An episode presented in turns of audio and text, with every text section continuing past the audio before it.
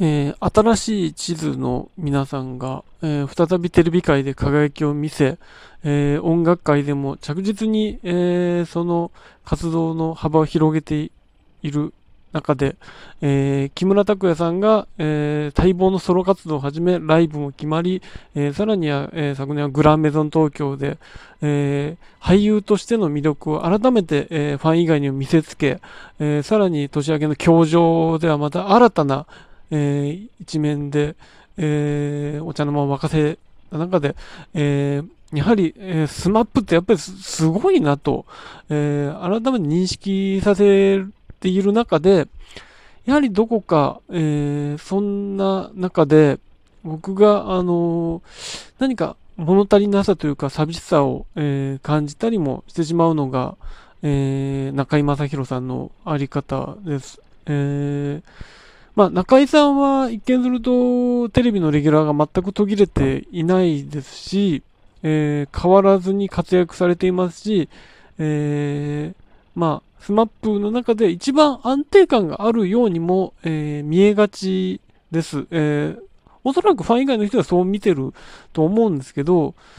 やはり、なんていうんですかね、その、えー、まあ、香取さん、稲垣さん、えー、草薙さんの動き、えー、さらには木村さんの躍動に比べると、どこが中井さんが、えー、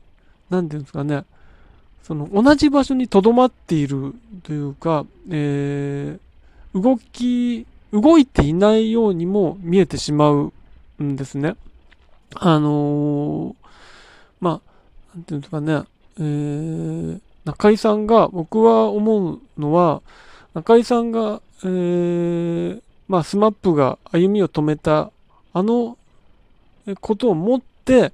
その事実に、未だ中井さんだけが準じているようにしか僕は、ちょっと見えないかなという気はするんですね。えー、例えば、えー、香取さんは自らのことを言うときに、今でもアイドルという言葉を使っています。えー、稲垣さんも草薙さんもそうです。え、木村さんもそうは言わないですけど、え、また軽やかに歌っている姿は紛れもなく、え、アイドルだと思いますし、え、本人がそう言わなくても多分、見方はそうなっていると思います。え、それに対して中井さんは、え、まあ、断ることにというか、折に触れて、自分はアイドルをやっていたという立場なんを取っているんですよね。アイドルだったという。つまり、やはり中井さんにとってスマップが歩みを止めたことを区切りにして、えー、まあ、自分はもうアイドルじゃなくなったということで、えー、そこに決着をつけたんじゃないかと思うんです。はい。えー、それが、えー、その事務所に留まったという自分に対してのけじめのつけ方でもあり、あるいは、えー、3人に対しての思いなのかなとも思うんですね。さらには、えー、中居さんがそのスマップが歩みを止めた後に始めた番組、えー、まあ、順調にレギュラーが始まっているんですけど、えー、まあ、中居くん決めてだったり、え新・日本男児と中居であったり、え中居正広のニュースな会などを見ていると、えそれは確かに中井さんの冠番組ではあるんですけど、あの、中心は、番組の中心にあるのは中井さんではなくて、えー、中井さんは本当に MC に徹しているように見えるんですね。あのー、いわば、えー、引き立て役、ゲストであったり内容に関することの引き立て役に回っている。つまりは中井さんが、えー、その、積極的に自分を殺しているようにしか見えないというか、特にニュースな会とかそうだと思う。ニュースな会は、えー、そういう立場を取るということを、あの自ら明言されていましたけど、だから、あのー、そこにもやっぱり物足りなさはあるというか、まあ、えー、中居さんの MC の、えー、形、やり方っていうのは、そもそも SMAP 時代からもそうで、スマスマもビストロとかはゲストをいかにその盛り上げるかゲストの魅力をクローズアップするかということをやっていたのは確かなんですけど、しかしその一方で中井さんがプレイヤーとして、えー、光り輝く、えコーナーとかもありました。えー、例えば、スマスマに限らず、例えば中井の窓でやっても中井の窓なとかは、えー、中井さんが MC ではないので、その中井さんが自由に遊べる時間がえー、数があった。その中居正広というタレントそのものの魅力、つまりはそれが中居さんがアイドルとして持っていた輝きというものを見せる場があったと思うんです。あの、しかしその、スマップ以後に始まった番組というのは、そこを、えー、そこではない中居さんの姿だと思うんです。MC としてのやっぱり能力は確かに高い方なので、それで番組は成立してるんですけど、じゃあ、中居さんそのものの面白さ、楽しさなとかを見せる場があるかっていうと、実は今テレビの中になくて、えー、仰天ニュースの、えー、鶴瓶師匠とのやりとりの中にわずかに残っているぐらいですよね。だから、あのー、多分、中居さんに対するテレビには出ているけども、えー、どこかしら感じる喪失というものは多分そこだと思います。中居さんが自ら、あのー、そのスマップと決着をつけた中で、えー、この自らの魅力というものを封印、半ば封印するようなことで、あのー、何、その、覚悟を持って多分歩まれているのだなというのは感じるんですけど、でも、まだ中井さんはそこに行かなくていいと思うし、まあもちろん MC としてのその実力を発揮できる番組もたくさんあっていいと思うんですけど、まだまだ中井さんが、えー、やんちゃな姿を見せる場面も僕は見たいんですね。あのー、まあそれがなくなったのはやっぱりめちゃイケなくなったっていうことも大きいですし、あの、まあ最後の日本一周がそのやんちゃ中居正広の集大成だったようにも思いますし、まあ、その後の中居の窓最終回でもそれを感じました。えー、中居の窓が終わって、えー、新たなそういう番組が始まるかといえばそうではなかったわけで、あのー、何かやっぱりそこは、なんでしょうね、まあ、大人になったといえば、大人になったということなのかもしれないんですけど、でも、大人になるということは、あの、過度に老成することではないですし、あの、もっと中井さんは、まだまだそういう面があってこその MC としては中井さんも輝く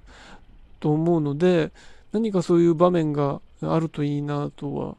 思うんですよね。あのさらに言えば、えー、今や、えー、 SMAP の中で中居さんだけが歌っていないという状況もあります。あのーそう言うと、やっぱり一般の人は、中居君は歌が下手じゃんっていうパブリックイメージで見てると思うんです。まあ、ご本人もネタにしてましたし、たびたびネタにしていましたし、えー、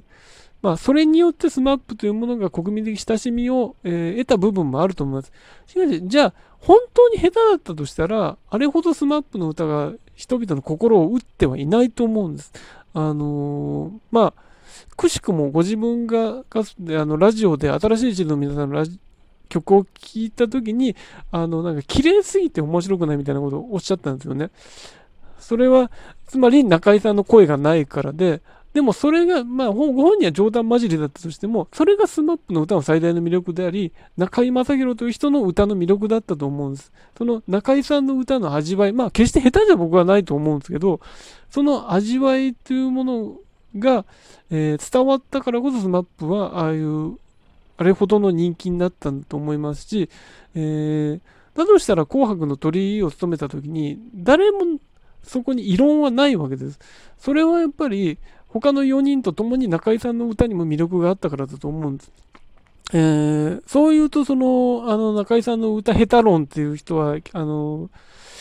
いつかの開ジャイアンツの開幕戦の君が代を持ち出してくると思うんですけど、君が代って誰が歌っても、あの、難しいですから。だって、ね、あの、一流の、あの、お二人、まあ、名前を出さないですけど、一流のその、ボーカル技術を持つお二人でも失敗したりする、そんな曲です。あれ、あれ、日本人の歌える人ほとんどいないです、あれ。だから、それを持ち出すのは、また違ってて、多分、中井さんが例えばソロで生み出すとしたら、曲を書きたいという人たくさんいると思いますし、えー、今度、それこそ中井さんにバッチリ合う歌をソロなら見つけられる可能性もあると思います。そうなった時に世の中の、えー、中井さんの歌下手論にの覆すことだってできるはずなんです。でも中井さんは自分がアイドルという看板に決着をつけたことで、多分積極的には、えー、歌わないだと思いますし、多分、えー、もしかしたらそういう話が来ても断るかもしれないんですけど、僕は中井さんの歌も聴きたいし、です。えー、それによって、またみんなが笑顔になったり、勇気づけられる、そんな世界がまた広がるとも思います。そして、やはりやんちゃな中井正宏を見たいとも思っています。あの、やっぱり MC として優れている方なので、そこは、それでいいじゃん、それで成功してるんだからいいじゃんと思う人もいるかもしれないですけども、やっぱり僕は中井さんの全ての魅力がテレビに出ていてほしいと思うので、その歌と、そのバラエティでのやんちゃさが復活することを望んでいます。